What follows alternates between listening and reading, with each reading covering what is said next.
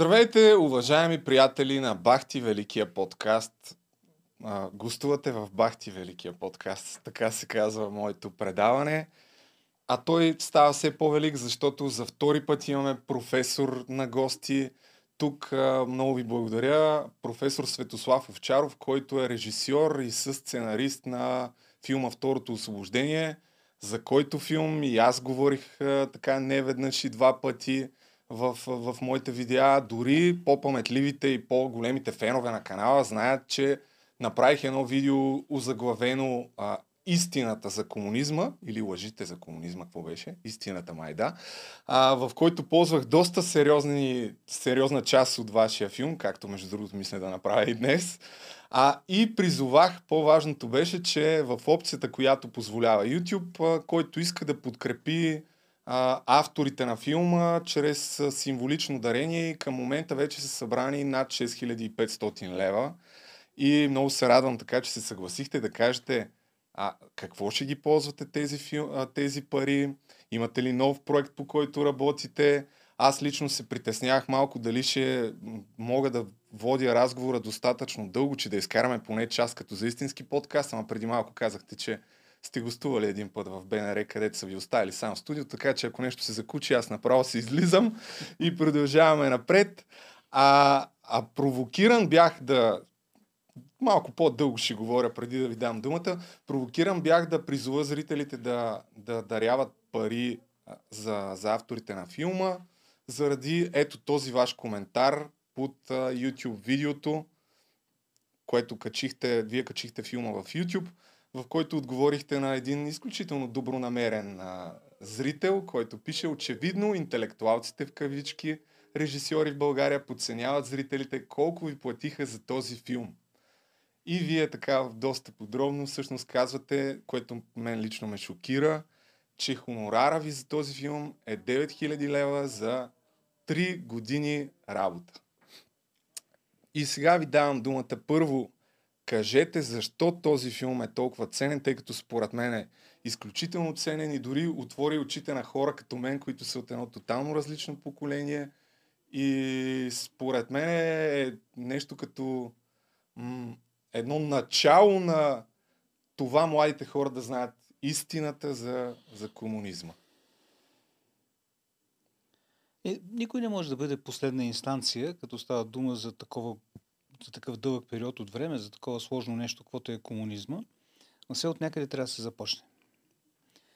А, преди една-две години попитах студентите от първи курс в надвис, където преподавам, какво се е случило на 9 септември 1944 година?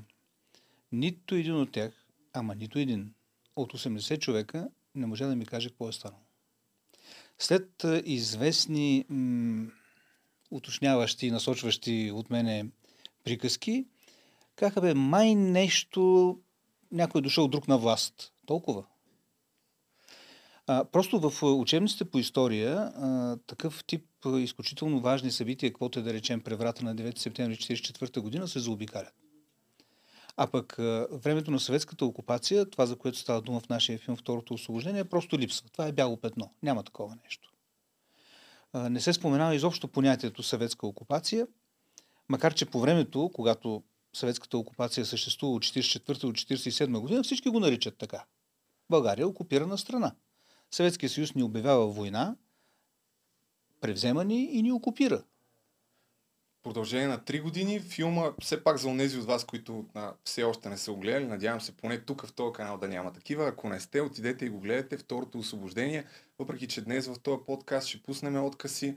И идеята е да разкажем накратко за тези събития, доколкото може и също така ще ви задавам въпроси за това как се прави такъв филм. Вие споменахте, че 3 години а, в продължение на 3 години съветската армия окупира, гаври си с българския народ, изнасилва невинни жени, има редица случаи на убити, а да не говориме за, за това колко всъщност са, са ограбили, струва над а, 100 милиарда, ако не се лъжа, издръжката на, на тази армия. А, но преди да почнем по филма, мене ми се иска да разкажете малко повече за за това как три години всъщност го правихте, доколкото чух от едно ваше интервю, не сте намерили дълго време финансиране за този филм. В един момент сте били принудени да започнете. Не, не. Този филм имаше някакво финансиране. Професор Келбечева, с която сме са автори на сценария, беше намерила някакви пари, с които да се започне. Работата е, че на мен никак не ми се занимаваше с това. Аз съм направил страшно много филми, които са направени от документи и са ситуирани в историята. Тия филми се правят бавно, много са неблагодарни. Просто нали, в един такъв филм има, да речем, между 400 и 500 отделни кадърчета. Това е повече, отколкото в един игрален филм. Реално, събирането им на едно място изисква много време, а след това и организацията им. Нали, много по-лесно е да заснемеш едни хора, които говорят, например, и да монтираш парчета дълги по една минута, три минути, пет минути, колкото ще да са. А пък в един филм, който е направен само от документи, ясно е, че отделните кадърчета са дълги между 5 и 15 секунди най-много. Нали, няма как нещо, което са само едни букви да издържи по-дълго време на екран. Така че тия филми се правят неблагодарно, бавно, трудно и на мен никак не ми се захващаше с това. И дълго време отказвах, докато не седнах в архива и не почетох буквално първите страници от архива на Съюзническата контролна комисия. Съюзническата контролна комисия е една организация, която управлява България след като България е победена в Втората световна война и една комисия, в която са представители на всички съюзни държави, Съединените щати, Великобритания и Съветския съюз, управлява България. Така е по документи, но де-факто управляват руснаците. Защото в България не е британската армия, е съветската армия. И един човек, който се нарича генерал Бирозов, е този, който реално е нещо като генерал-губернатор на България в това време. Той е човек, който България има правителство, но той е едно марионетно правителство в това време. А е имало над 200 хиляди съветски войници, нали? Става въпрос наистина за много сериозна окупация. Тези документи, само за които казахте, доколкото знам, от 6-7 години едва са публични. Да, тези документи, те затова са се и запазили. Затова не са ги унищожили, затова и руснаците не са ги отмъкнали, когато, защото руснаците отмъкват огромно количество документи от страната и до ден днешен не са ги върнали. Тези документи са недостъпни за българските изследователи. Но сега, тези документи на Съюзническата контролна комисия са съхранявани в Министерството на външните работи и Министерството на външните работи не ги е предало в Държавната агенция архиви и поради тази причина никой не ги беше ползвал. Затова ние като седнахме да четем и аз видях всичко това, което наистина за първи път от 70 години се отваря и си казах, че някакси няма да бъде човешки да не се направи този филм. Няма да бъде достойно да знаеш всичко това и да не го кажеш на хората. Аз а, сега, за да иллюстрирам, може би, думите ви до някъде, ще пусна един от а, отказите от филма. От време на време така ще търся, тук съм си отбелязал някои моменти, защото, а, да, първо ще видя и после ще ви задам въпрос. Посрещачите подават на войниците съндък с ябълки. Камионът отминава. Войниците изхвърлят ябълките българските деца и събират от пътя. Писмо от това време. Столник, 23 септември 1944 година. Драги Десо, братушките са го ударили през просото. Влизат по къщите в село, вземат каквото им трябва и след като ги нагостят и почерпят, започват да задирят жената на стопанина. Има много случаи на изнасилване на жени и деца – и народа е трепнал много. На един мой познат от село Надежда обезчестили жена му пред очите му, след като ги приютил и посрещнал по-християнски. А, аз лично, докато гледах филма и много мои познати, някак си бяхме в едно такова чувство, лично аз поне, на, като в транс и някаква буца през цялото време а, сякаш беше заседнала в гърлото ми, защото и вие казвате, че за първ път голяма част от тия документи се показват публично. Как се чувствахте вие лично, докато ги четете за първ път, дори преди да, да ги видят и хората? Какво е усещането да четеш такива неща? Тревожно е усещането, защото наистина усещаш една заключена истина, която в продължение на много десетилетия е стояла, но не е станала публично достояние. Никой не, никой не ги е виждал. А, има в последните 4-5 години няколко изследвания, които са направени върху економическите последствия на окупацията, но никой не се беше занимавал с човешката страна на всичко това. А пък наистина тези три години са най-страшният прелом, който е настъпил в българската история, в новата българска история. Това е смяна на политическата система, смяна на економическата система и най-опасното и най-страшното смяна на нравствеността на хората. И въпреки тези категорични доказателства, аз ще се заям малко с колегите от BTV. Гледах този репортаж, който започва последния начин.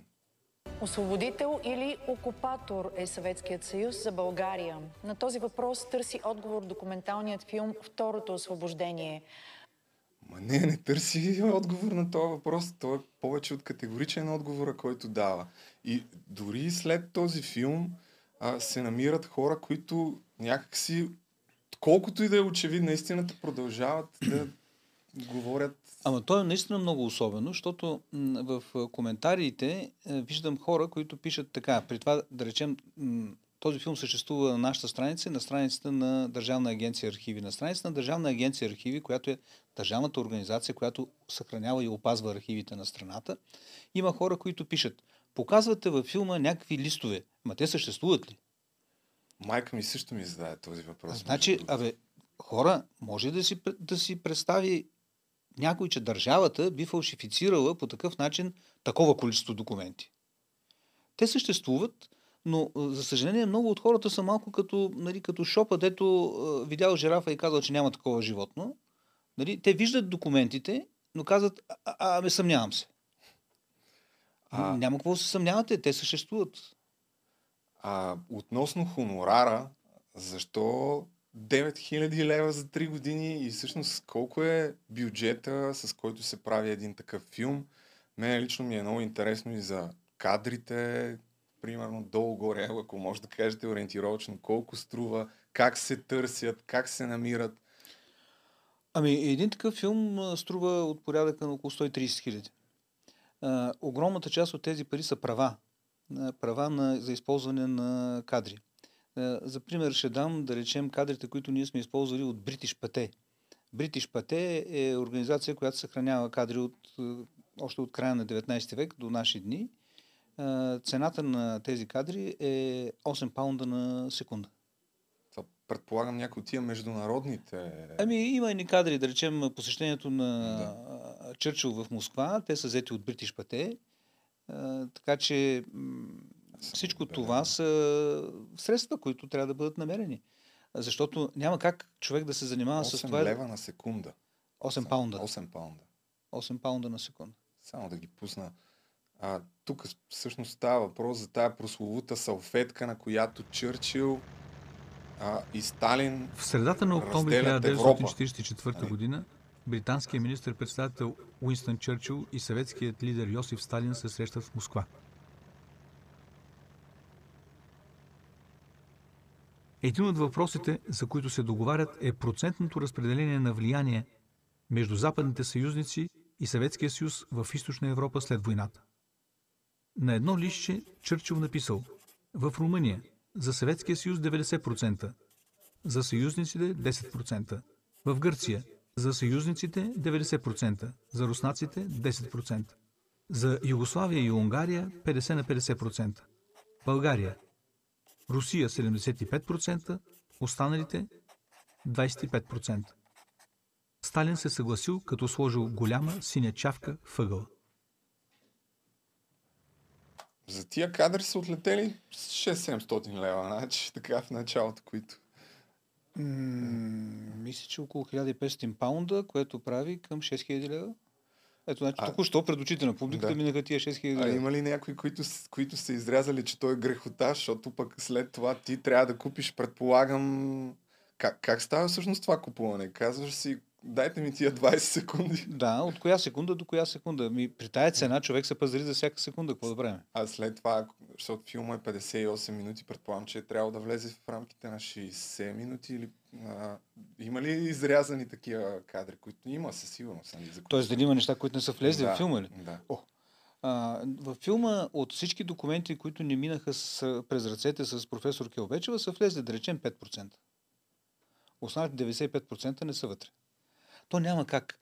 Нали, ако, ако ние искахме да издадем един сборник с документи, той да може да е дълъг 3000 страници и хората да си го четат, да го разделиш на 5 тома, да си го сложиш на нощното шкафче, когато искаш да се връщаш, да го препрочиташ и да го държиш колкото време искаш в пред очите си. Докато един филм, той се гледа тук и сега. Той трябва да бъде изгледан в рамките на този един час.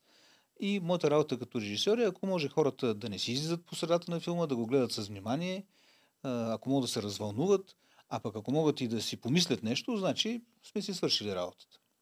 Според мен, вие самите много добре осъзнавате, че сте си свършили добре работата, защото аз поне не помня друг такъв документален филм последните години да има такъв отзвук, особено сред, сред младите.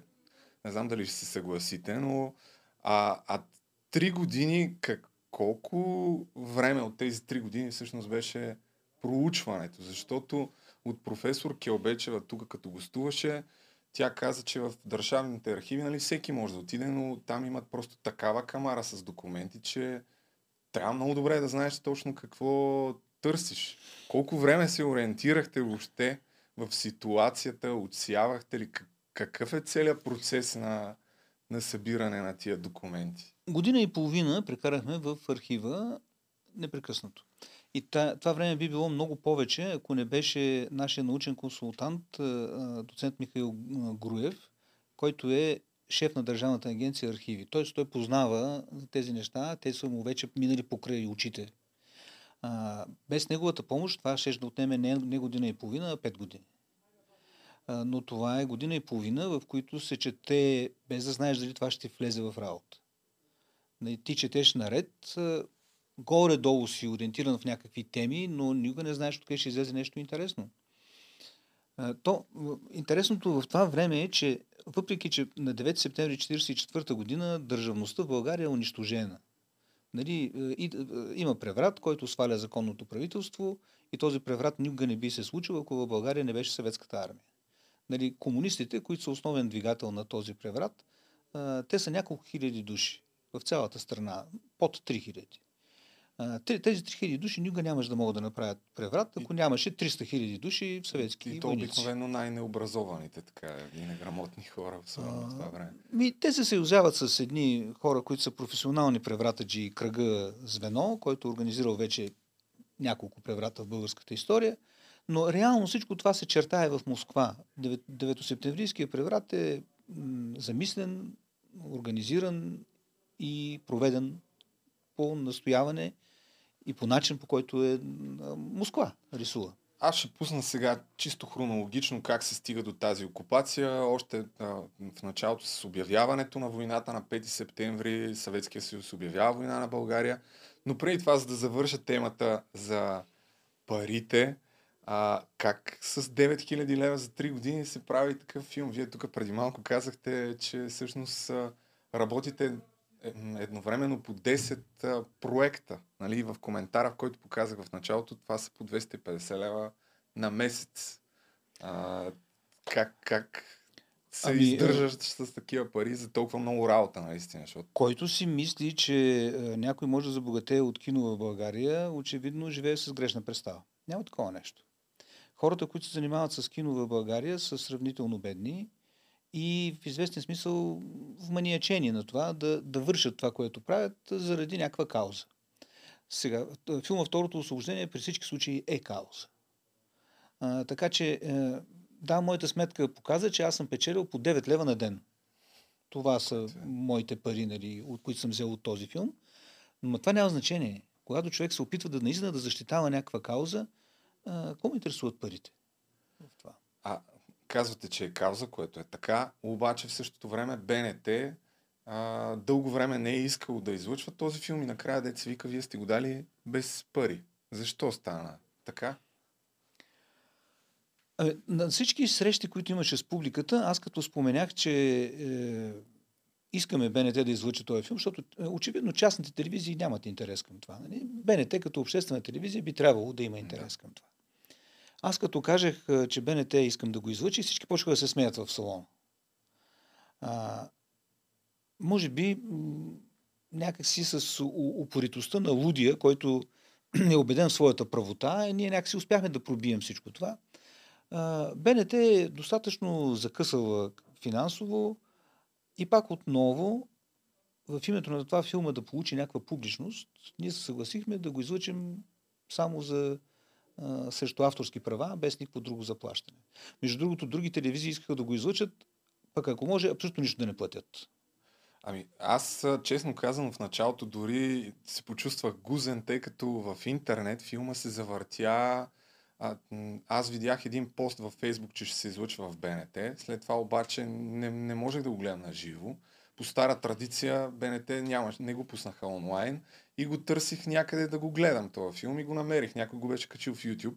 И след това го прекачих и го споделих във Фейсбук и то малко ли много стана вайрал моя пост.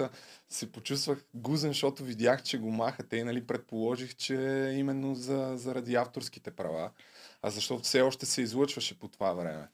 Но а, по тези кина като Одеон, сравнително Влайкова, да, имаше един момент, в който филма вървеше в пет кина едновременно в София, което за документален филм е невероятно нали, вървеше едновременно в Вайко, в Дома на киното, в а, Одеон, в а, Г8 и в а, Евробългарския културен център. Това са пет кина в центъра на София, които въртят документален филм. Това не се случва дори за игралното кино. И мисля, че са били пълни зали. Ами имаше хора. Интересното е, че дори когато филма изтече в интернет, на прожекциите в киносалоните продължава да има хора. някои от тях искат просто да си говорим. Има хора, които са го гледали. Някакви хора ми се обаждат. Един човек, който нещо искаше да пише за, за филма, ми каза, бе, ние като го гледахме, моите приятели видяха името на техен близък между имената на убитите. Тоест, никой не остава безразличен към този филм.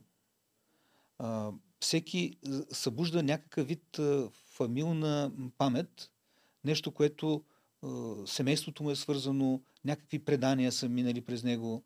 А сега изведнъж филма ги опредметява. Филма дава някакъв отговор на догадки, на легенди, които са съществували.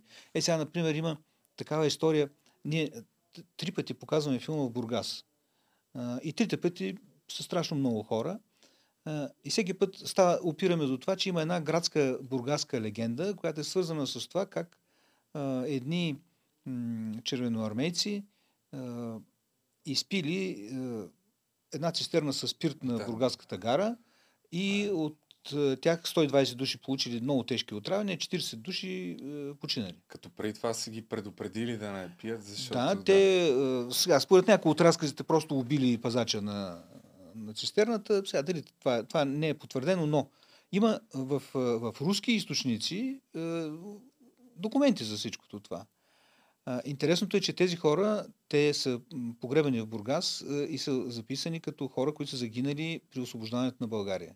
Да, има... Това реално е, сигурно са единствените е, бойци на Червената армия, загинали на българска територия, в случая от това, че изпили спирта на Бургаската гара. И, и до ден днешен има, ето това е от 14 май, ако не се лъжа, ето това е така наречения мемориал, който хора отиват и поднасят цветя на на този абсурден паметник, плоча или не знам точно как да го, а, така да го назова.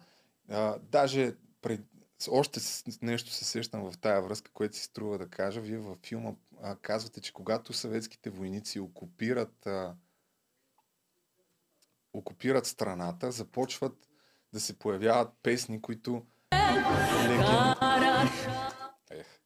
които искат да легендаризират, така да се каже, а, тяхното присъствие и започват да подменят историята. Не можах. И има една песен, която се казва България е хубава страна, но Русия е най-хубава от всички. Не знам дали е тази, защото преди тази, тази е песента. Само да значи, я на бързо. Не, тя, Вие, ако искате, се я пускайте, аз само да ви разкажа случка с нея. Аз исках да, да, вкарам, да вкарам тая филм, тази песен във филм. А, защото тя наистина е много показателна. Тя е написана точно по да това Да време. я пусна първо, да я чуят и после тък му ще разкажете.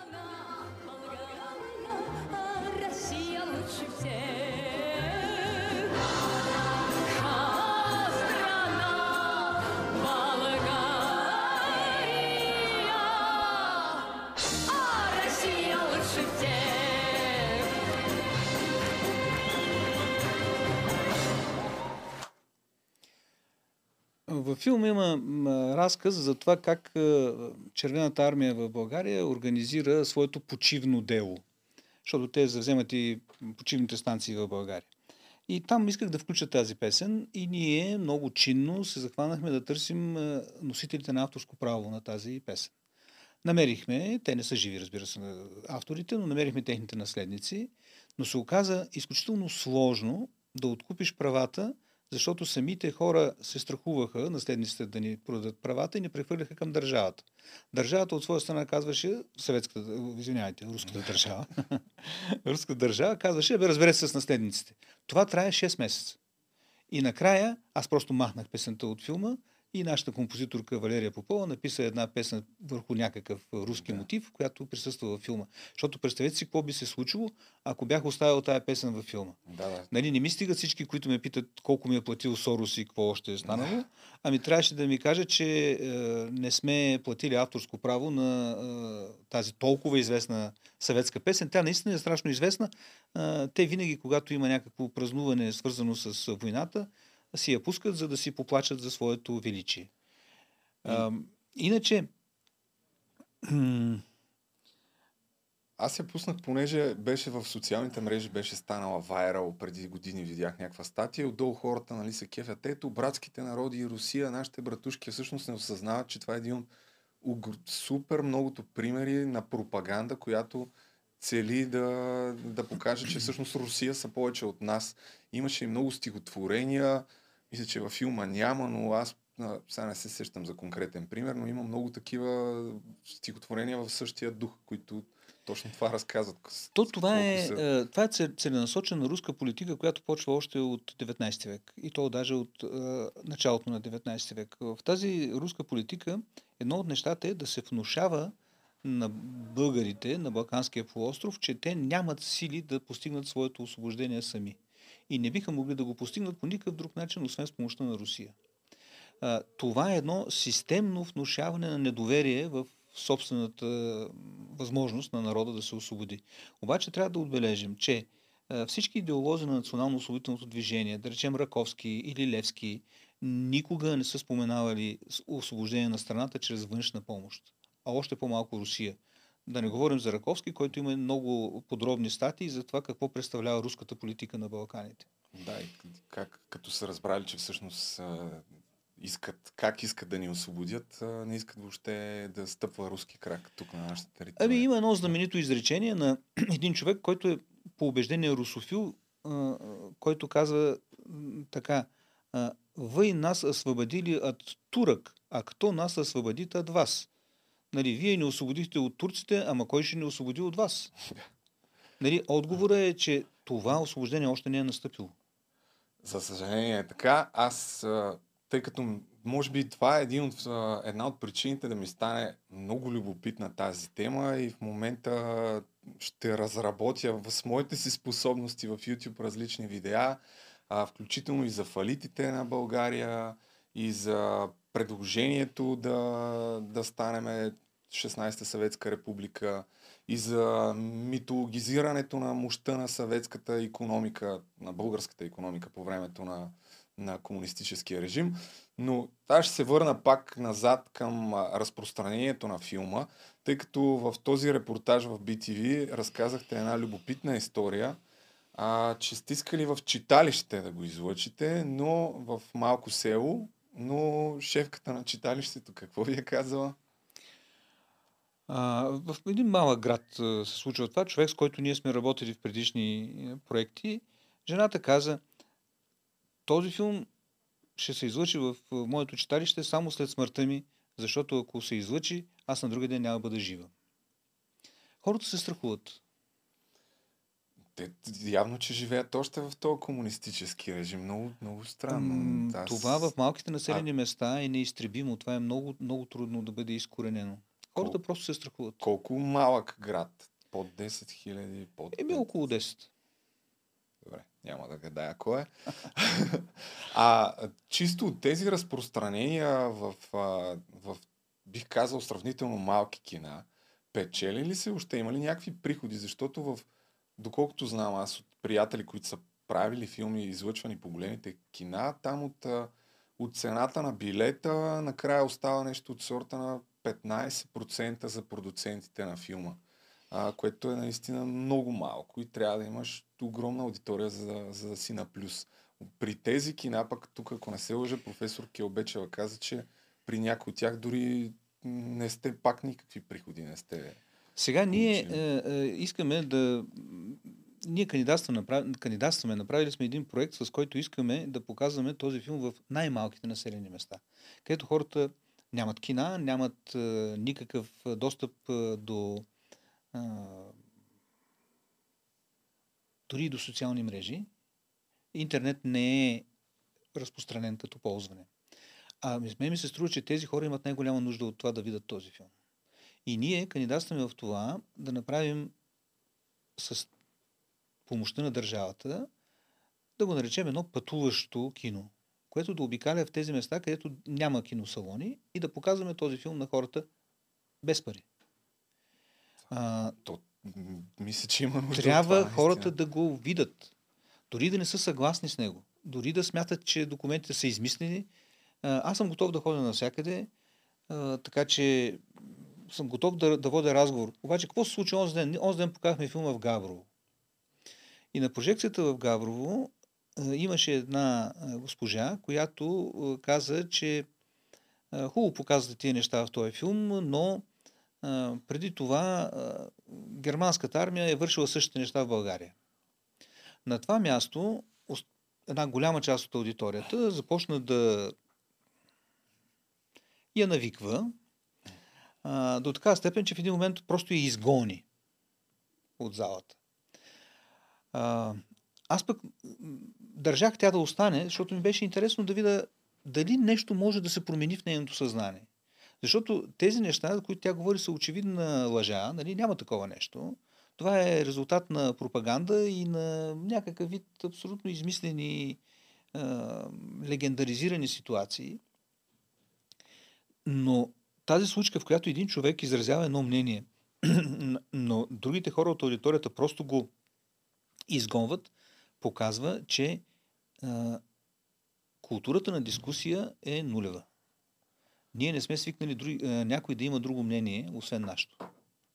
Да, съгласен съм. И то, може би, социалните мрежи са сериозна причина за това, особено след като почне и войната в Украина. Аз ще дам още един такъв пример, а, който пък аз чух, не знам дали вие сте го чули, а, че този филм всъщност а, не е руснаците носят каквато и да била вина за това, а украинците ще пуснат този отказ, който е показателен. Само ще върна малко да се чуе. Паметката завършва така. Това е паметката, която се е разпространяла из съветските редици на техните войски преди да нахуят в България. Червеноармеецо. Бъди безпощаден към грабителите, мародерите и насилниците. Нарушителите на реда, които опозоряват частта на войните на Червената армия и с това помагат на немците. Бъди бдителен винаги и навсякъде. Издание на политическия отдел на Трети Украински фронт. Ето, това е Трети Украински фронт. Чували ли сте това, че всъщност, защото е Трети Украински фронт, всъщност украинците носят вина за това дори да се е случвало, а не руснаците? Да, аз прочетох такъв коментар. Той е резултат на... Айде ще го нарека неосведоменост, за да не кажа друго. Имената на фронтовете на Червената армия са кръстени възоснова на посоката, в която те извършват своето настъпление. Има Украински фронт, Белоруски фронт, Брянски фронт. И това не означава, че такъв е е етнически състав на хората. Просто Третия Украински фронт, както първи и втори, са нас- настъпвали през територията на Украина. Заради това се наричат украински. А пък тези, които настъпват през Бел- Белорусия, се наричат белоруски. Не, че тяхният етнически състав е свързан с белоруси или с украинци. То, а, така че да се, е, да се твърди такова нещо е невеже, невежество. Да, те, те повечето опорки, които идват от Москва, А, са но- плод на това, но много бързо се разпространи това. Дори на мен са ми го казвали. Аз правих едно култово интервю с хората, които бранеха паметника на съветската армия преди. Видях го. Да, и, и той единият човек, това беше едно от нещата, които ми каза, беше точно това. Не знам дали го изрязах или го вкарах. Ама това е просто резултат на обикновено невежество. А, тя по това време, Червената армия е вече събирала в себе си всички хора, които биха могли да, да бъдат събрани. Ние бяхме преди няколко години в един сибирски град, а, Хантай Мансийск. В Хантай Мансийск се оказва, че на практика цялото мъжко население е било мобилизирано и избито. А Хантай Масийски е в Сибир. Нали? Те, те просто са събирали дещо Да. има вече човек, който би могъл да, да носи оръжие. То мисля, че и в момента имаше някакви статистики, доколкото гледах сега след началото на войната в Украина, че намалява мъжкото население, защото дават много жертви. А, ми сега набързо ми се иска все пак да, за, да покажем някои неща хронологично, а, какво води до тази окупация, да пусна някои откъси от филма, съответно вие да коментирате, дори на места ще питам и за кадрите, как сте ги намерили, как се стига до това. А пък отново казвам, който иска със сигурност да гледа филма и да, не, да след това или сега да отиде да го пусне, да изгледа целият филм от до, тъй като по-лесно ще хванете нали, смисъла и линията. Но как се стига до окупацията? в чудесни отношения с нацистска Германия. На границите на България стои 650 хилядна немска армия, готова да я прегази, за да влезе в Гърция. Българското правителство прави съдбоносен избор. България се присъединява към Тристранния пакт. Това вестникарско заглавие се опитва да представи българската позиция. България се присъедини към Тройния пакт, за да сътрудничи при създаването на нова Европа. Тя остава вярна на договорите с съседите си и ще продължи приятелството си с Съветска Русия. България обявява война на Съединените щати и Великобритания.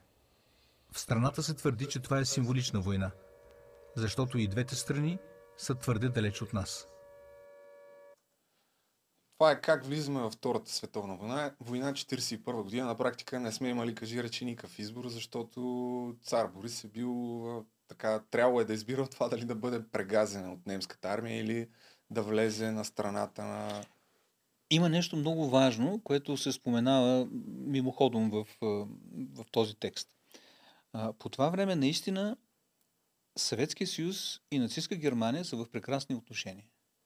Подписан е а, пакта Молотов-Ривентроп, в който пакт те се разбират да се разделят Полша. А, това в а, съвременна Русия непрекъснато се отрича и се твърди, че няма такова нещо, но реално това е част от великоруската политика. В тази политика Полша не съществува, няма такава държава. Тя винаги е била част от Русия или част от Австро-Унгария, но няма такава самостоятелна държава. Така че те като влизат в Полша, те си смятат, че изпълняват своя дълг, така както сега се обсъдят да влязат в Украина. Да.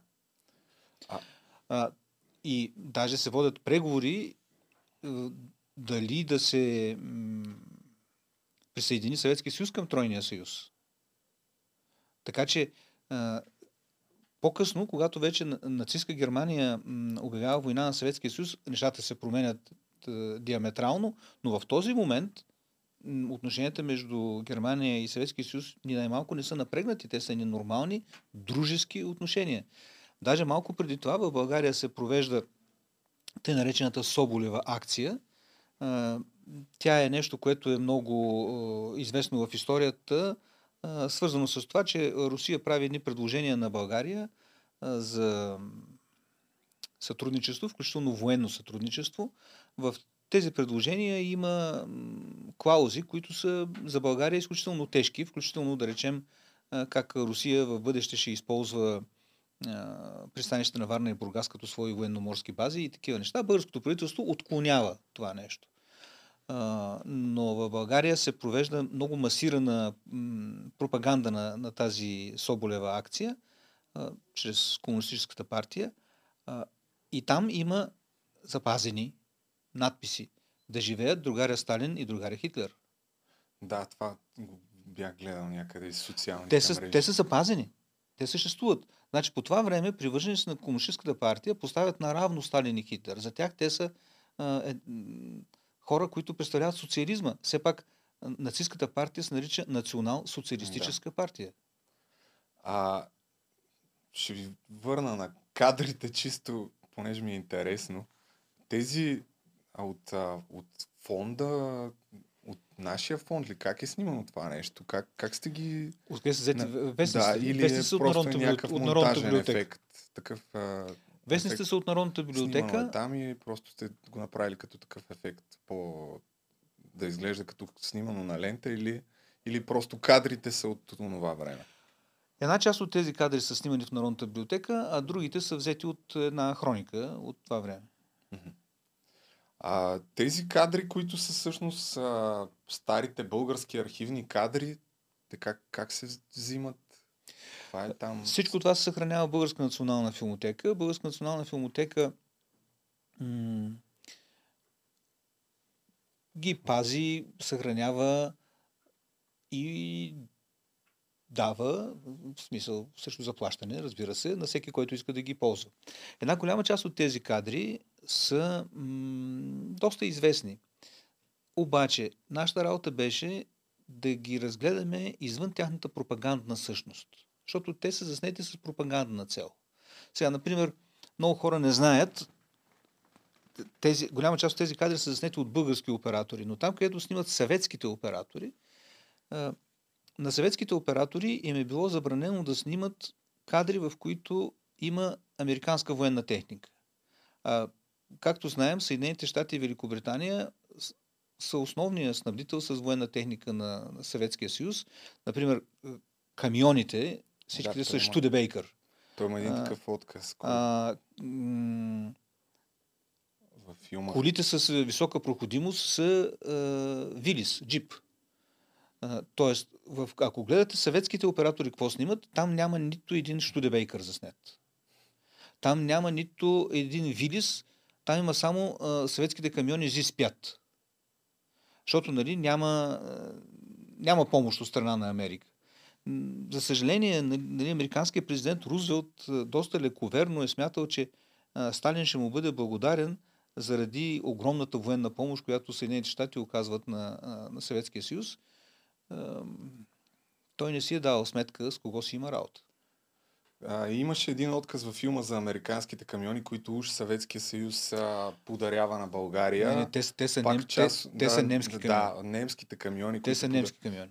които подарява на България. Пак, може би, пропагандни кадри, тъй като по всяка вероятност те са си били тук вече. Те просто са ги взели и са снимали как уж ни ги подаряват. Всъщност по време на съветската окупация много частни и военни камиони в България са реквизирани от Червената армия. Голяма част от тях са модел Opel Blitz. Ние не знаем точния происход на камионите, паркирани пред столичната община. Но много е възможно маршал Толбухин да подарява на българите онова, което си е тяхно. Това е един от малките примери, нали, такъв. Той е по-скоро хумористичен за, за фалшификацията на нещата. Има много по-фрапантни неща. Аз ще пусна набързо директно как всъщност а, се стига до обявяването на войната. А, и пак за кадрите ще питам някои. Вечерта на 5 септември 1944 в сградата пристига съветски дипломатически представител и връчва на министъра нота, че Съветския съюз обявява война на България.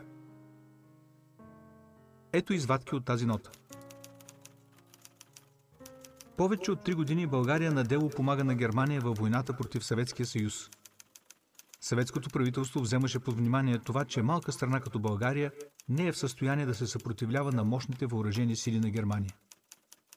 Съветското правителство търпеше това положение. Българското правителство отказва да скъса с Германия, провежда политика на тъй наречен неутралитет и продължава да оказва помощ на Германия против Съветския съюз. По силата на всичко това, съветското правителство не счита за възможно да съхрани отношенията си с България. Къса отношенията си с България и не само България се намира в положение на война с Съветския съюз, доколкото на дело тя и до сега беше в състояние на война с Съветския съюз, но и Съветския съюз от този момент е в състояние на война с България. И след това, 4 дни по-късно, започва окупацията, която води до избиване на хиляди хора, интелигенция и така нататък. Това е някакво, мисля, че за всички би трябвало да е ясно, че а, фалшиво, фалшиви мотиви, просто за да вземат просто и грубо казано по-сериозен пай от разпределението на след, след военното разпределение на, на Европа. Ами да, във филма има малко по-нататък един документ, цитиран от английския Foreign Office, в който се казва, че английското министерство на външните работи е изненадано от, Да, от всичко всъщност, това. На това по повод на... Да, има хора, включително и историци, които твърдят, ама това е било м, а, договорка между съюзниците и е било ясно, че ще се случи. Не е точно така. Просто Сталин държи да работи на принципа на това, че който е стъпил някъде, трудно може да го изкараш от това място. В същото време обаче, ето стигаме до, друго нещо, което се повтаря. Да, ами ако е било толкова лошо, защо посрещаме по този начин червената армия? Това е, мисля, че от влизането в София. 15 септември Червената армия влиза в София.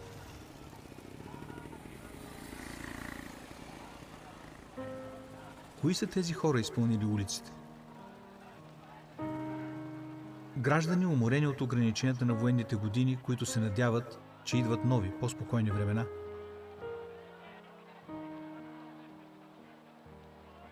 Селени, които с дигнати умруци посрещат мечтаното време на мир, хляб и народовластие. Градската и селската беднота, която бленува нови сандали.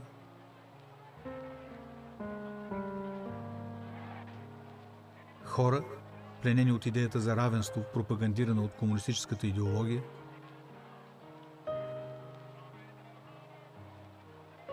Ученици, войници, слугини, русофили, ляво настроени интелектуалци.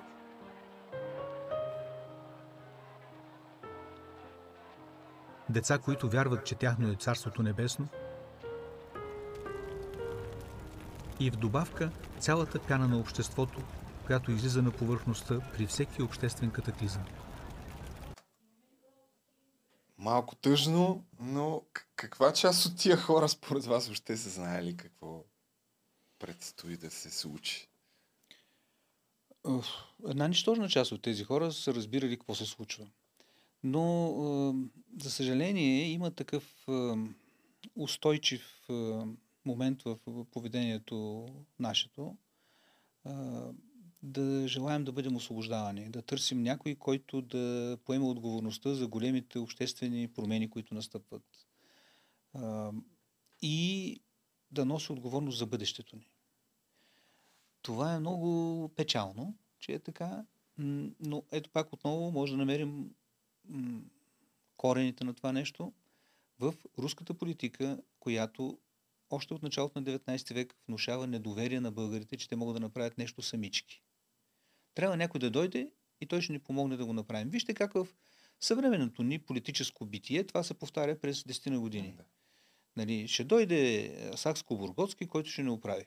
Абе, хора, Сакско-Бургоцки нямаше един ден работен, един ден трудов стаж преди да дойде да стане министър-председател на България. Как така изведнъж ще оправи държавата, че беше казал и за колко време това ще стане?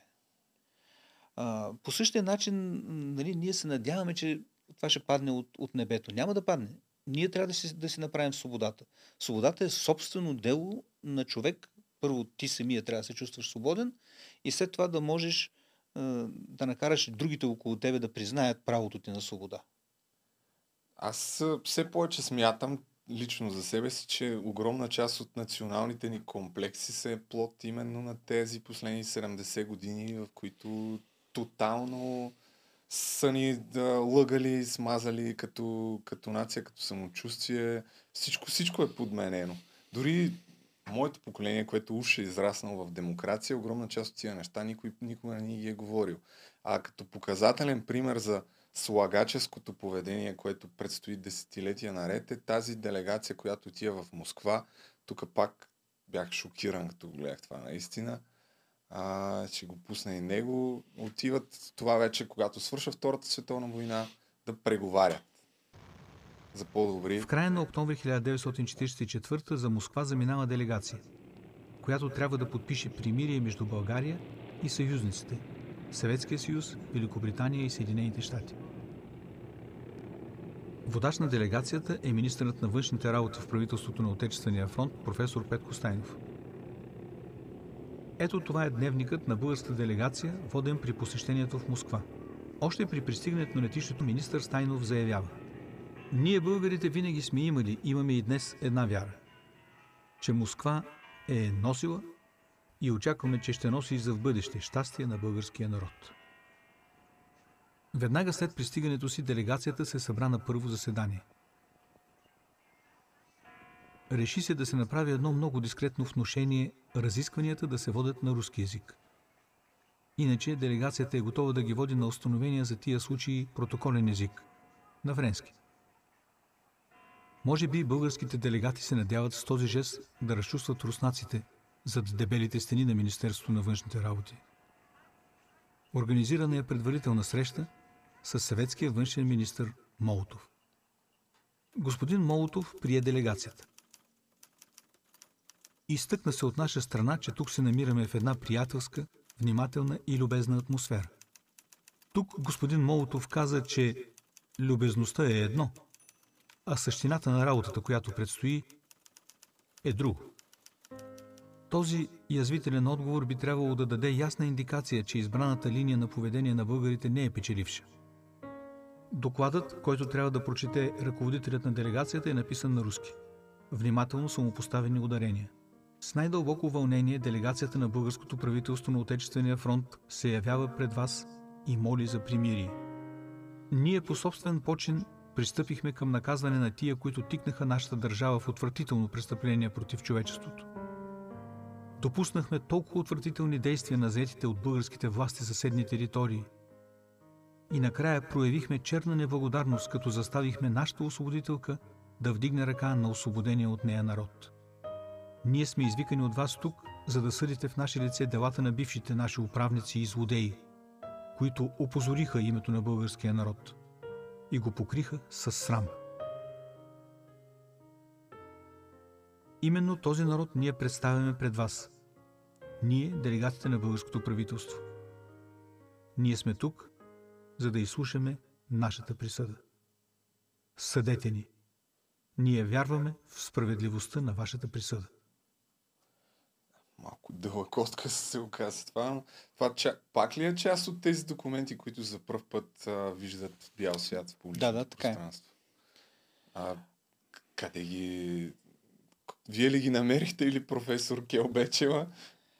Първо, Е, не, ние работихме заедно през цялото това време, така че не мога да кажа кой какво е намерил. В, а, ние затова сме и са автори на този Да. сценарий, нали? така че няма как да се говори за такова нещо. Факт е обаче, че този документ показва пълно отсъствие на... Оставете на липса на самочувствие, на, на чувство на достоинство. Човек дори когато губи, трябва да губи с достоинство. Очевидно, тук се демонстрира едно раболепно поведение, като се надяваме, че благодарение на своята раболепност ние ще бъдем някакси, даже не и пожалени, ами че ще получим по-добри условия в преговорите. Нищо такова не става. България получава същите условия и даже по-тежки в някои неща, каквито получава, да речем, Унгария или Румъния, а те са воювали с войска срещу Съветския съюз. България не е изпратила нито един войник на източния фронт.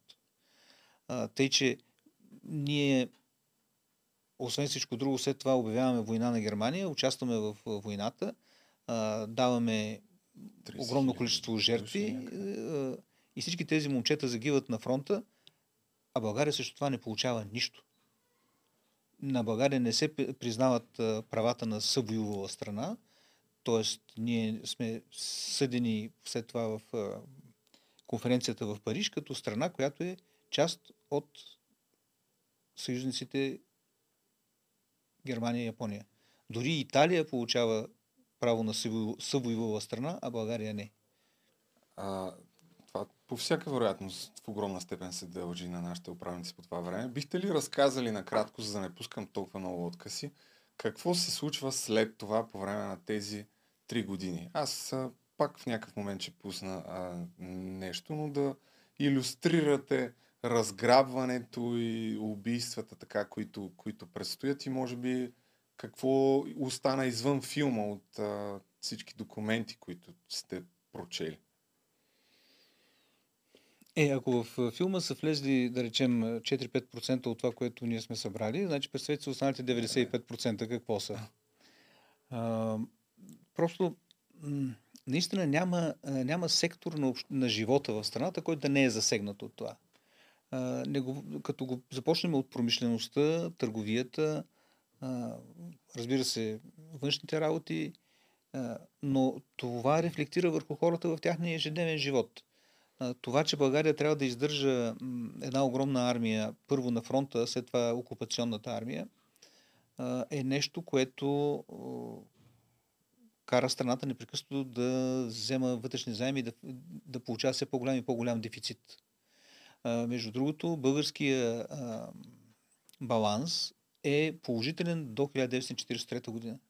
Изведнъж 1944 година бюджета рязко влиза в отрицателна посока. Просто защото трябва да поеме върху себе си огромните разходи по издръжката на армията в войната и след това издръжката на съветската армия на българска територия. И има едно клипче във филма, което се обвинява всъщност пропагандата, обвинява един невидим враг. Откъде намерихте тези кадри? Аз ще го пусна. работи. До 1943 г. платежният баланс на България е положителен. След това положението се променя. Къде си тръгнал с толкова пари, бе? Отивам на пазар. За стопанското неблагополучие, за бедственото положение на обикновените хора, пропагандата обвинява властта и водената от нея политика преди преврата от 9 септември 1944. Говори се за разруха, а всъщност разрухата достига катастрофални размери именно след този преврат. Това си от, от това време е автентично. Да, да, това си е част от е, една е, кинохроника. Сега, е, нали, говорим за издръжката на окупационната армия. Искам само да кажа, че е, това не е за първи път. При те нареченото, е, айде, понеже този филм се нарича Второто освобождение, ако говорим за първото освобождение, т.е. за е, войната от 1877-78 година, тогава на българска територия също остава окупационна руска армия и България я издържа. Да. И този дълг, който се трупа по издръжката на а, руската армия тогава, в а, първите години след освобождението, е дълг, който България влачи в продължение десетилетия. Тоест, а, ако някой си мисли, че а, руснаците в 77-78 година безкорисно са дошли на Балканите, за да могат да освободят българския народ, а, той също е жертва на пропагандата. Да, да, така е. А, но и за това не се знае много. Със, със Не, сигурност. не много, нищо не се знае. Нали, А, всич, всички те- са в плен на, на, на приказките за това, че Както това са че- едни хора, които за черните очи на няколко милиона българи са направили всичко това. Както и след това с, във всичките ни така по-големи национални успехи, Русия винаги е била против а, това, против Съединението на България, независимостта, така че те общо заето повече са ни пречили, отколкото а, са ни помагали. Не но- повече, винаги. Да, но тези 70 години, посл- защото дори след така наречения а, преход, наблюдаваме, че голяма част от истината продължава да бъде, да бъде крита. Има пак във връзка с, а, с тази задлъжнялост, има една част във филма, която даже то май е точно тук, да, който се образува заем за свободата или фонд ли как беше? Да, заем на свободата. Огромните разходи за воденето на войната и най-вече издръжката на окупационната съветска армия изяждат и последните резерви. Правителството обявява тъй нареченият заем на свободата. Работници, служащи, обществени фондове, организации са задължени да внасят пари в този фонд. Събрани са 25 милиарда лева. Обещаните лихви по този заем никога не са изплатени и взетите суми никога не са върнати.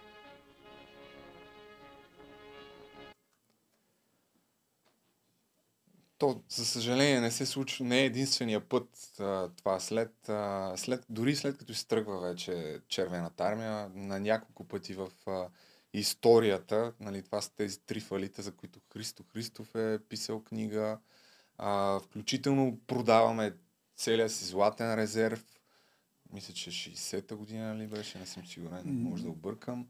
Но на няколко пъти фалира българската комунистическа държава и крайна сметка това го плащат хората. Така че не, е- не е изненадващо. А, друго, което всъщност за мащабите на, на кражбите, които са се случвали, са няк... много кораби всъщност са, са, директно са заминавали към, към Русия. Може ли да разкажете повече за това, докато намеря къде точно беше откъсчето? За... да- Ами, това е част от е, споразумението за мир, което е подписано от тази делегация, за която преди малко говорихме, според която всички неща в България, които са м, резултат на действия на българо-немски съвместни предприятия, стават руска собственост. А, по този начин много от а, корабите, които са в българските пристанища, се обявяват за кораби, които са строени съвместно от, българо-америка... от българо-германски дружества и са конфискувани. Покрай тези, които наистина са построени в а, такива дружества, се заминават и много други кораби, които просто си отиват. Ясно е, води се война, на Съветския съюз му трябват плавателни средства и той си ги взема. Ето как си ги взема. 37 500 кг подцинкована ламарина е била натоварена на шлеп номер 26714 и отправена за Русе. На русенското пристанище шлепа е бил взет от съветските войски и отправен за Галац. По сведения, подцинкованата ламарина е разтоварена в Измаил. На транспортна къща Спедитор 32 шлепа с разни стоки.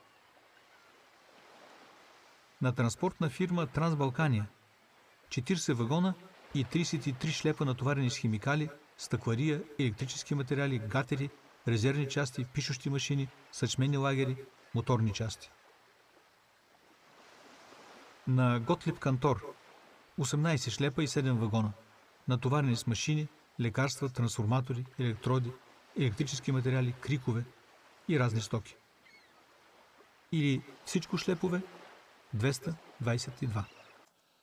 А може ли да кажете какви всъщност са точно тези документи? Каква е тази кореспонденция и защо знаеме, че тези цифри са наистина автентични? България трябва да изчисли какво е загубила. И всъщност всички държавни органи, както и местни кметства, се занимават с това да изчисляват какво струва присъствието на съветската армия в България. А, така че всички тези неща са взети от официалните документи, които се събират, за да може да отидат в баланса на бюджета и да се разбере какво ни струва всичко това. Всяко ведомство, дали ще са почтите, телеграфите, транспорта, БДЖ, всяко едно от тях изпраща своите сведения и те се събират, обобщават се на едно място и заради това са запазени. За корабите мисля, че беше над 500 милиона общата сума на, на сметката. За почтите над 190 милиона. Аз си бях изкарал някъде другаде. А безспорно най-фрапиращите неща от филма са случаите на, на убийства. Аз ще пусна след малко някои от, пак от тези списъци, които а, някакви по-низши хора на комунистическата партия докладват на по-горно ниво. Нали? Това се случва. Ами, ясно, война се води и освен това на, на, на съветските войници, на червеноармейците им е ясно внушено, че те влизат в една вражеска страна. Въпреки приказките за братушките и за всички останали неща.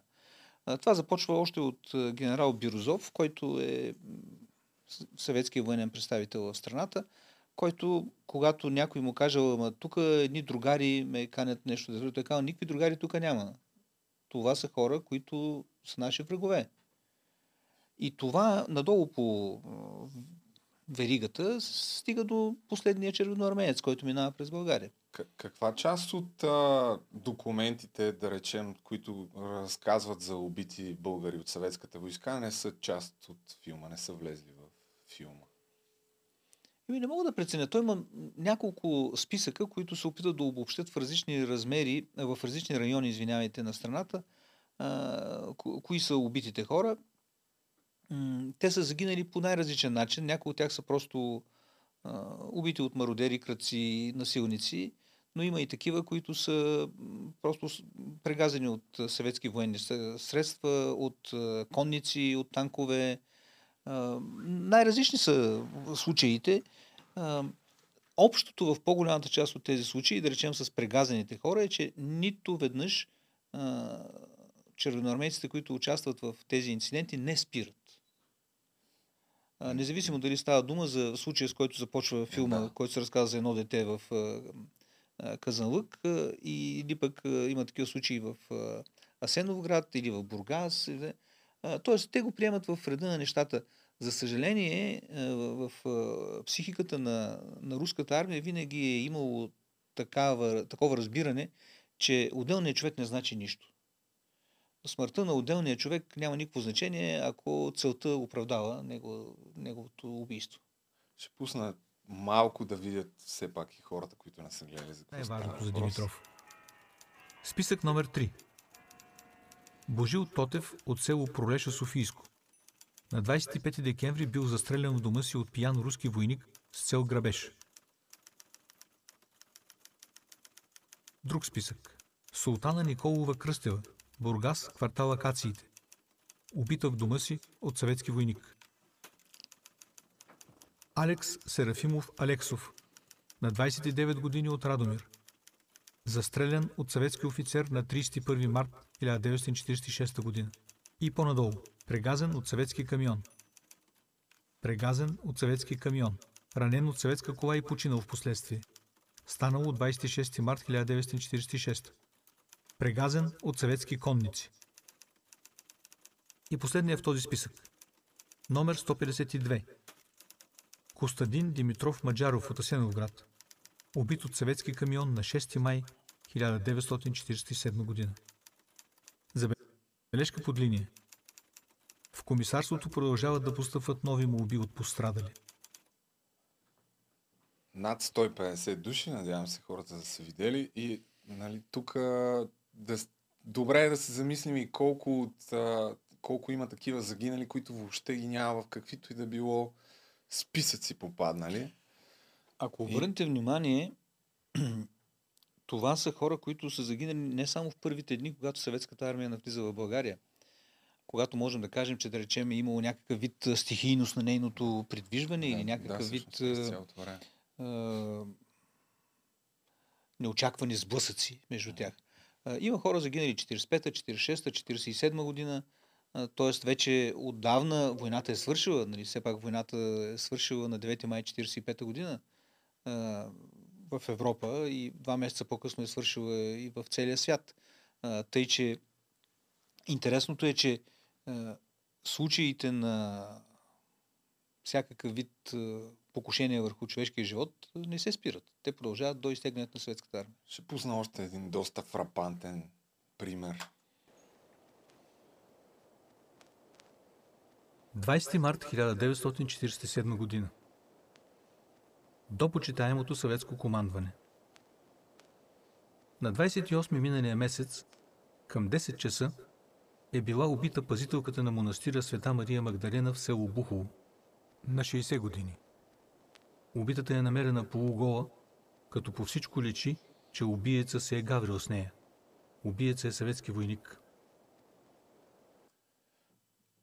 Това е една от причините този филм да е доста труден. Така за гледане, аз имам една приятелка, дори която ми сподели, че спирала, гледа 10 минути, спира, няколко часа се опитва да се съвземе, след това пак продължава, плаче на моменти. Как реагираха хората на, места в залите? Имаше ли крайно разстроени, докато го гледах това нещо? Винаги има такива. И най-вече пак, още веднъж ще кажа, няма нито един безразличен към това. Това е защото една част от хората чуват нещо, за което само са се, се догаждали, други намират потвърждение на това, което са знаели, а пък а, дори тези, които не искат да го приемат, и те не могат да останат безразлични към това. А, така че като че ли то в това се състои същността на изкуството, нали? да, да може да изкарва хората от тяхното привично състояние, да ги накара да мислят по някакъв въпрос, който ги съпътства, но те не, се, не са се съсредоточавали върху него. Ще си позволя да пусна и финала на филма, преди да, да... Малко и за вас искам да си поговорим, да не е само за филма, тъй като вие сте автор на 40 или дори може би повече от 40 документални филма.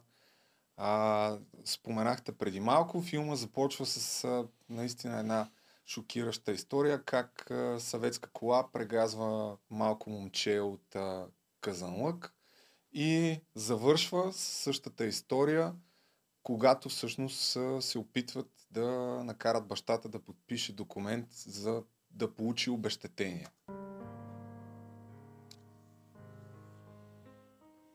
Да се върнем към бащата на прегазаното дете в Казанлък. Подписаният Христофор Тодоров Етърски заявявам, че получих сумата от 30 000, слово 30 000, във връзка с злополуката, причинена от прибиваващите в България съветски войски, а именно прегазване на сина ми Тодор и заявявам, че се чувствам напълно удовлетворен. На гърба на същия този лист е написано Лицето отказва да подпише. Достойно поведение в недостойно време. И сега въпросът ми към вас е, пак ще цитирам един отказ от тония репортаж по BTV, в който казвате, хората трябва да гледат този филм, за да не се налагат децата ни да правят третото освобождение. Защо трябва да гледат и защо е важно да, да се гледа този филм? Трябва да се говори истината. Ако човек защитава истината, след това истината го защитава него. Така че ако човек иска да се чувства защитен, то той трябва да познава истината. А истината се съдържа в документите. Не в пропагандата, не в лъжата, не в това, което е създадено от победителите. Защото, да, всички знаем, че историята се пише от победителите. В българския случай обаче победителите са едни полуграмотни хора. То и тяхното писане е такова. Нали, Те не могат да пишат. Те пишат с много правописни грешки, ако трябва да продължаваме нали, тази метафора. И тези правописни грешки се преписват отново с грешките и се превръщат в един момент в правило. И сега всички вече а, повтарят нещо, което е изначално невярно. То е част от едно идеологическо клише. А, ние трябва да свикнем да мислим извън идеологическите клишета и да гледаме истината такава, каквато е. Иначе ще продължаваме да бъдем като едно куче, което си гони опашката и няма да излезем от този затворен кръг, който се намираме. А и в крайна сметка вашия филм е изцяло на документи и се цитират документи без хроники, без абсолютно никакво лично мнение. Ос- Освен, може би, това последно изречение на, на края. Няма, няма сякаш за какво да се, да се хване някой да каже, бе, тук има спекулация, тук има изкривяване на фактите. Ние абсолютно съзнателно решихме да направим този филм така. Нали, на мен би ми било много по-лесно да събера трима историци пред камерата, да ги скарам и те, всеки с неговото мнение, да, да изложат своето виждане за историята. Тогава това обаче би било тяхното мнение. А в случая на нас не се иска хората, които гледат филма, възоснова на документите, които има в него, да стигнат до собственото си мнение. Те да са тези, които имат мнение вече по въпроса за историята. По- Появи се една петиция а, с призив да се излъчва този филм по училищата. Аз мисля, че някъде дори учители са го прожектирали вече, но по-скоро е било само така инициативно. Имате ли представа с това общественици настояват истината за съветската окупация на България да се прожектира в училище? Има ли някакво развитие по този въпрос? Министерството на образованието, които все пак са подкрепили филма, а, смятат ли да, да помогнат дори в това, което казахте, на малките, на малките населени места да се излъчва? Какво се случва след филма, общо взето след като мина вече? Е, филма върви, продължава да върви. Той има официалните, тези, които аз мога да следя, над 150 хиляди гледания. Да. А, тези, които не мога да ги следя, не ги знам. Според мен още толкова. Това за документален филм е нещо наистина рядко случвано, да не кажа, че не се е случило последните 30-40 години такова нещо. А, и въпреки това тези хора са малко. Има още едни 3 милиона, които трябва да го видят. А, да, да речем, издателство Просвета проявява интерес за това да пусне филма като помагало към учебниците по история. Само, че в България има различни видове е, учебници. Нали? Знаете, че децата не учат по едни и същи Да. учебници. А, какво ще правим с другите? А, дали филма трябва да стане задължителна част, аз като автор не мога да кажа. Виждам, да, знам, че има такава петиция. Би било чудесно това да стане част от е, учебната програма. Още повече, че съвременните деца много по-лесно възприемат е, движещите се картинки, много повече вярват на видеото, отколкото на писаното слово. Тъй, че това би било наистина добре, ако достигне до повече хора. А, сега дали Министерството на образованието ще се ангажира, не мога да кажа, но аз е, знам, че хората не вярваха и че Българска национална телевизия ще излъчи филма, нали? Така че тук вижте, че Министерството на образованието се ангажира с това.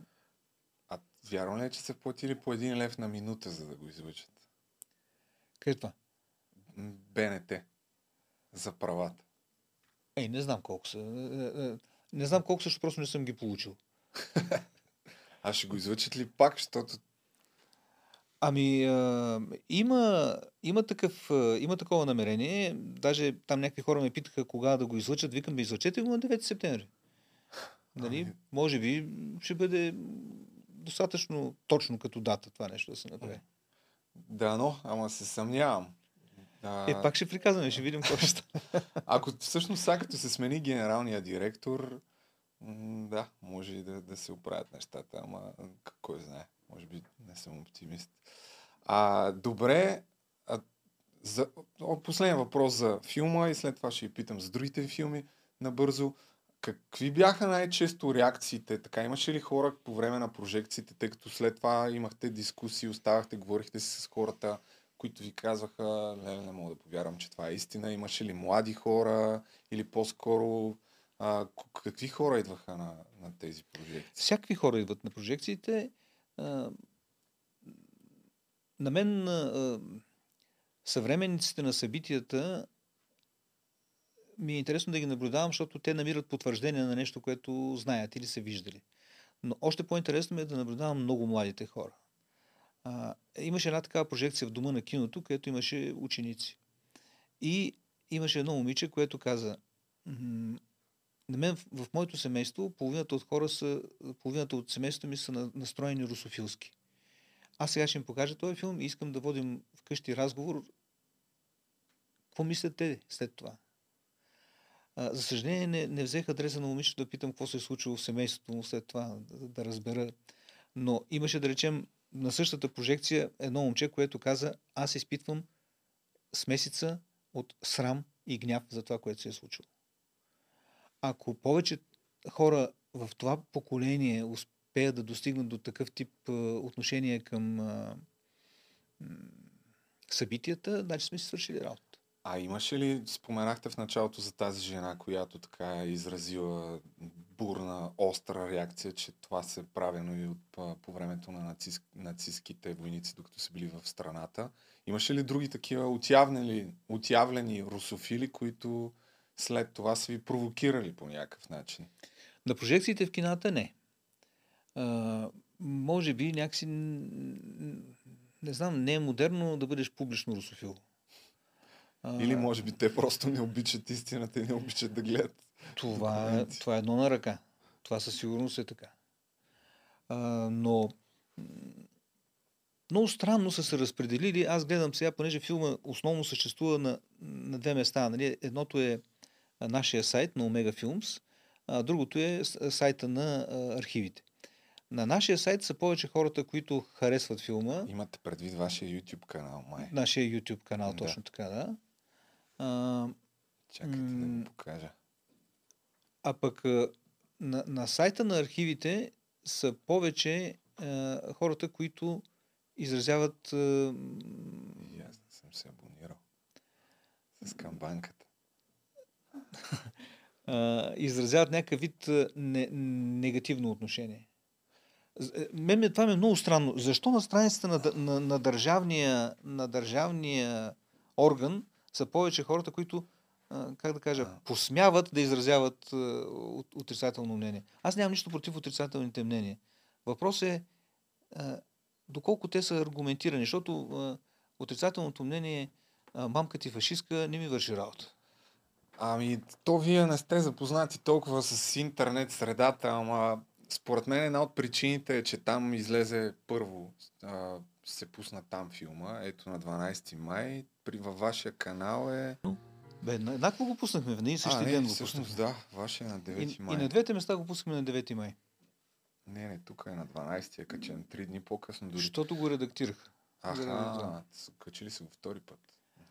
А, в интернет, особено когато става въпрос за комунизма, има много така наречените тролове, които не знам каква част, но голяма част от тях са платени, които просто целта им е да влязат и да оставят негативен коментар без да гледат. Това наистина не са реални хора. Като доказателство мога да ви дам някои от моите видеа. Ето това видео, което направих аз с кадри от вашия филм, има 130 хиляди гледания. И забележете колко коментари. 2400 коментара. Няма такова видео, което, ето, примерно това за Слави Трифонов, има 150 хиляди гледания и 900 коментара. Бу- буквално три пъти повече с по-малко а, гледания и това се случва особено пък, а пък във Фейсбук е още по-сериозно положението, но това е друга тема вече за това, за руската пропаганда, каквато със сигурност има. А, няма други такива видеа, просто с толкова гледания, толкова много коментари и дори ако се види хората, които са лайкнали и са дислайкнали видеото, почти всеки, който е дислайкнал видеото, трябва да е оставил коментар негативен, което няма теория да е, да е автентично това нещо. А, това не мисля, че трябва да ви притеснява, но пък ето сега ще ви питам за другите ви филми, които аз признавам, че не съм гледал, а вие имате над 40 филма. Могат ли да се видят някъде всъщност тези филми? Извън в интернет. Ами, ние сега ще ги качим всичките в нашия YouTube канал, защото вече няма на къде. Нали, Безплатно. Това. Безплатно, да. Безплатно. А, аз съм направил много филми, като почнете от а, началото на... Не, извиняйте, от края на 80-те години А, на миналия век. А, да речем, съм направил филм за Стефан Стамбулов, за цар Фердинанд, за една поредица от български генерали, за доктор Константин Стоилов. А, за, тоест, опитал съм се да, раз, да разглеждам а, българската история чрез различни м- нейни аз представители. тук съм изкарал на филмографията. Не знам дали е пълна, но това е което намерих в интернет. Тук на... най-вероятно не е всъщност сега, като гледам, със сигурност не е пълна. Но видях наистина, да, за Стефан Стамбулов, че имате филм. А, аз имам и няколко въпроса, след малко ще ги задам, свързани с някои любопитни неща, може би, за, за вашите филми. Но първо искам всъщност да кажа на хората да се абонират, защото имате, то трябваше в началото, защото имате само 500 абонати, а пък трябва, за да си монетизирате канала, трябва да имате 1000. И след като си монетизирате канала, едно от нещата, които може да сложите и вие, е то супер тенкс бутон с сърцето. Въпреки, че не съм сигурен дали за него не трябваха 10 000 абонати. И така хората могат да ви, да ви подкрепят а, дори онлайн. Нали? Може да не е кой знае каква сума, но пък малко по малко се, събира, се събират някакви приходи. Защото споменахте какъв е хонорара за този филм. За 3 години 9000 а, лева. А, тоест, скоро ще бъдат качени другите ви филми в Ами YouTube да, да, ние някакси се опитваме сега да не, да не отнемаме от енергията на второто освобождение, но да речем, ще качим, аз съм направил един филм за Тодор Живков, а, Аха, така е. който също ще качим в този да е канал. този така че... за евреите. е- Не, не, каза, а, каза се а, човека, човека и народа, се казва филма. Той е правен 2012 година. А, и в неговото заглавие има някакъв вид а, заиграване с един много известен филм от... А, А, ето, то даже го има в А, YouTube. е, има си каза да го няма. А, а, има такъв известен филм от времето на комунизма, който се Да. казва Човек от народа. Нали, в този филм, нашия филм, пък се разказва за взаимната връзка между лидер и нация. По какъв начин Тодор Живков е представител на българската нация. Ето, Защото- има 66 хиляди гледания. Тоест, видимо има, има огромен интерес към тази тема. Аз дори, а, не знам, може би ако направите някаква а, платформа на сайта си, възможност дори да, да, да се заплати за филма, според мен доста хора биха, биха ви подкрепили с а, тази идея, дори да са го гледали така и безплатно. Може да помислите върху това нещо. След малко а, да, значи това, което разбрах, тъй като вие сте и преподавател по режисура в, в надпис, вярно ли е, че сте казали, че филм без влак не е филм? Казал съм и се опитвам да го правя и се опитвам да го правя във всеки филм. Защо филм без Защото така е казваше баща ми. Баща ми е бил а, собственик на едно подвижно кино в 40-те години на 20 век. М, Обикалял е по малки грачета и села с една магарешка каруца, на която е натоварено неговото кино и е показвал филми навсякъде и знаеше безбройно количество американски и френски филми, които по това време е показвал и него, на него принадлежи изречението а, филм без влак и петел не е никакъв филм. И аз се опитвам във всичките си филми да пробутам един влак. Тук и- действително имаше, между другото, А, и място, как няма да има в влак? тунел. Точно поради тази причина. А, сега, в игралните филми е малко по-сложно с влаковете, че те са доста скъпо нещо. А, аз се опитвам и във всеки игрален филм да вкарам влак. А, а, не, винаги, не винаги успявам, защото не ми стигат парите. А, а, А този... има, има влак. Да, да. Аз се опитвам да го намеря, за да го видим. А мисля, че влизаше точно в един тунел, може би и накрая го имаше. Не, не, разказва, има влак там, където се разказва как заминават влаковете, които са натоварени с Аха. продукти за фронта да издържат съветската армия. А, да, да, сетих се. А, съм а си що трябва да има влак? Нали, още на първата прожекция на киното изобщо, която съществува нали, в а, а, края на декември 1895 година, в първите филми, които са показани, там е знаменития филм Пристигането, Пристигането на влака на гара Сиота. Това е един филм на братята Люмиер, в който камерата стои на перона и влака се приближава от дълбочина и идва към нас. Така че след като киното се е родило с влаковете, да имаме добрината да поддържаме това е живота му с влакове. А, добре. Втория ми въпрос е, за съжаление не знам от кой филм, но ако ми е вярна информацията, е трябвало да снимате сцена с а, актриса, която да влезе в а, ледена вода, почти замръзнала и се е наложило вие да играете актрисата и да дублирате нейното присъствие. Вярно ли е това? Отчасти, като всяка легенда. Актрисата е Весела Казакова, сега вече е знаменит български е, актьор и режисьор. По него време това беше първата роля на Весето в киното а, и трябваше да влезе в Дунава. А, ние нарочно бяхме изтеглили този епизод да го снимаме малко по-рано, докато не е чак толкова студено. А, и бяхме, понеже тя, епизодът е такъв, тя плува на първи план, на втори план минава кораб. Кораба е поръчен и идва, весото влезе във водата и понеже беше 35 кг по това време, влезе и припадна от студ. А кораба идва, няма на къде. Мале. И аз какво да направя? Поне тя трябваше да плува с една турбичка найлона на, на главата. Аз сложих найлоната турбичка на главата, отпрах навътре в Дунава, камерата работи, кораба минава и от, от брега само ми викаха не сваляй турбичката, не се обръщай. Нали? Какво да правим? Трябва да се спасява филма сега. Цял кораб сме А ангажирали кой, всичко. това. кой филм е това? Това е филма Лист от Брулен, който е направен 2002 година. Играят Весела Казакова и а, Иван Бърнев в главните роли. За съжаление, сигурно го няма в YouTube. Да видим. Защото всъщност вие не сте презаснемали сцената, вие сте Не, си в напр- Напротив, аз си бях човека, който си, си, си, си, си останах вътре във филма.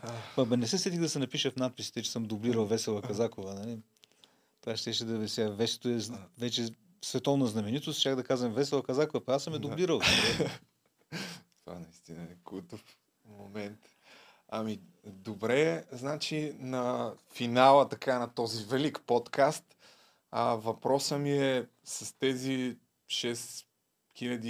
6500-600 лева, трябва да вие точно колко са, какво мислите да правите, защото вие дори бяхте малко шокирани, като ви казах, че сте събрали тия пари. Казахте, нали, какво да правим с тях. Викам, и, това си е ваша работа. Така че, какво мислите да, да правите? Според мен така или иначе хората са ги дали а, за да подкрепят вас като автори на филма. Така че не мисля, че е нужно нещо конкретно да... А, има такъв американски израз, нали, които продуцентите в Съединените щати казват, че най-трудно било да събереш първия и последния милион за един филм. Значи, очевидно, тия а, Да. 6000 лева са част от първия милион, който се събира. А, прекрасно е, че хората даряват за правене на филми, то за филми, които са в конкретна посока. Разбира се, тези средства са абсолютно недостатъчни да се направи един филм. А, от друга страна, на нас би ни било а, съвестно като хора да измамим а, обещанията на някакви хора, които са помогнали за нещо. Те реално не, не са ги дали за да правите втори филм, а А, просто е така. сега тук ще кажа как нали, а, а, професор Евелина Келбечева, с която работим, тя непрекъснато ми се обажда и казва, бе, дай да направим още 3-4 филма. Аз си казвам, ами Евелина, ние направихме този филм за 3 години, още 4 филма са още 12 години. Сега, извинявай много, нали, ако искаш аз да не мога да ходя вече да продължаваме да правим четвъртия филм, нали, да, да продължим.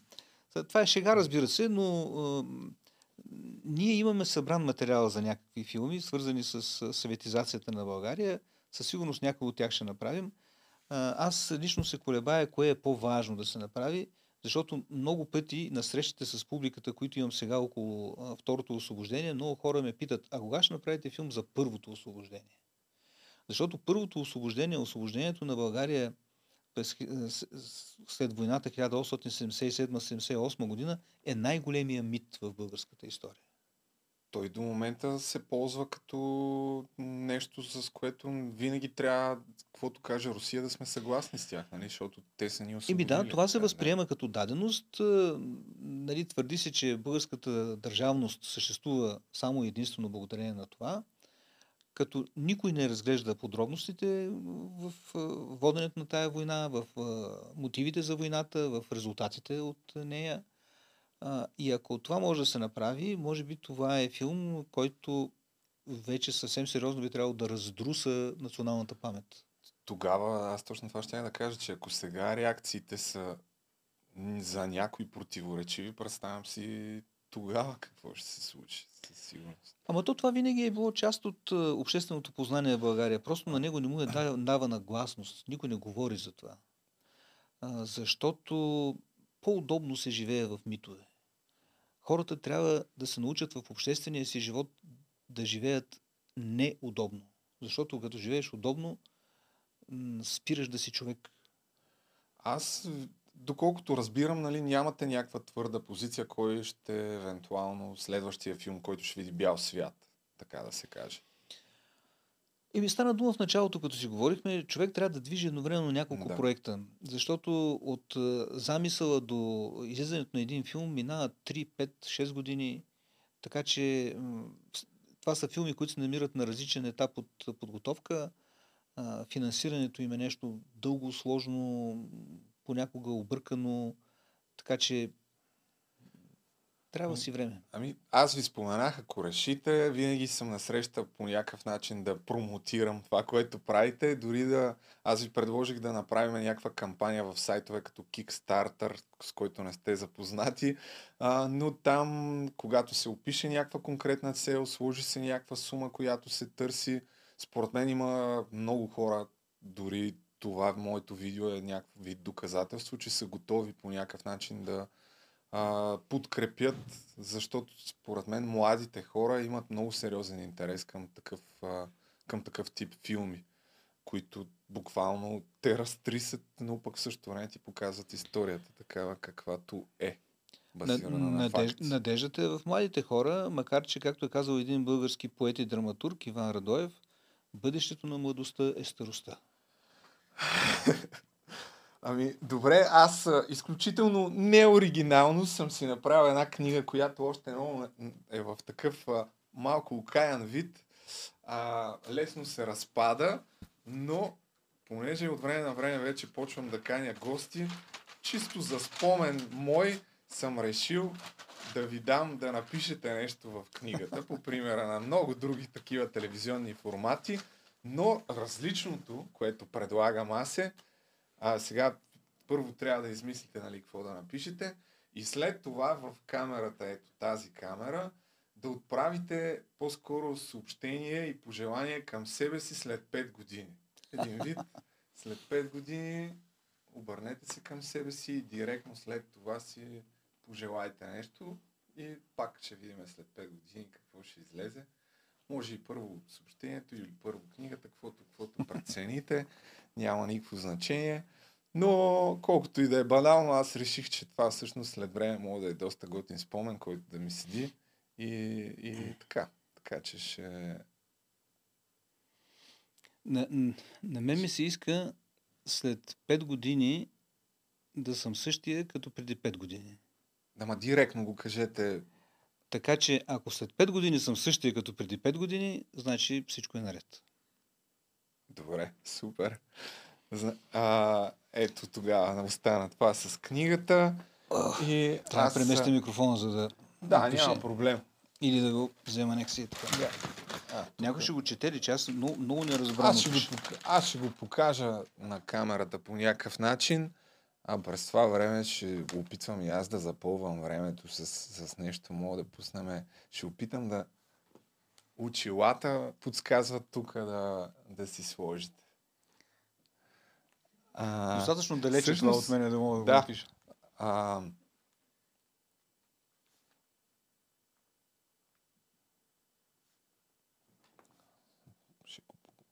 Аз ще опитам да намеря влак в филма. Тук трябва да е.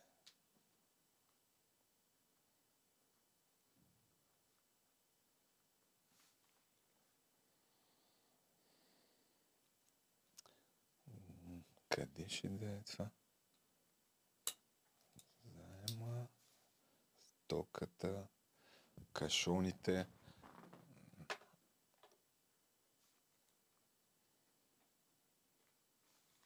Може би е тук беше някъде.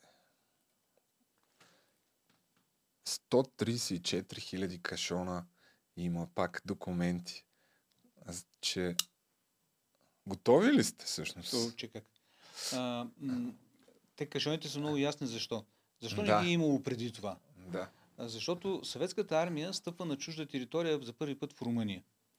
А, там в Румъния още много не могат да се освести какво да правят, но вече в България знаят как да постъпват и приемат едно постановление, то го има във филма, че всеки е, войник, Значи, ще- офицер и генерал има право да изпраща колети. Право ще го пусна и него и през това време И това са си, според някои хора, нали, узаконяване на грабежа, а според други законни военни трофеи. Да. Ето. Материали и предмети на съветските войски за времето от 10 септември 1944 до 31 март 1947 година прави впечатление наличието на 134 126 кутии от ВЛПП. иначе е казано кашони.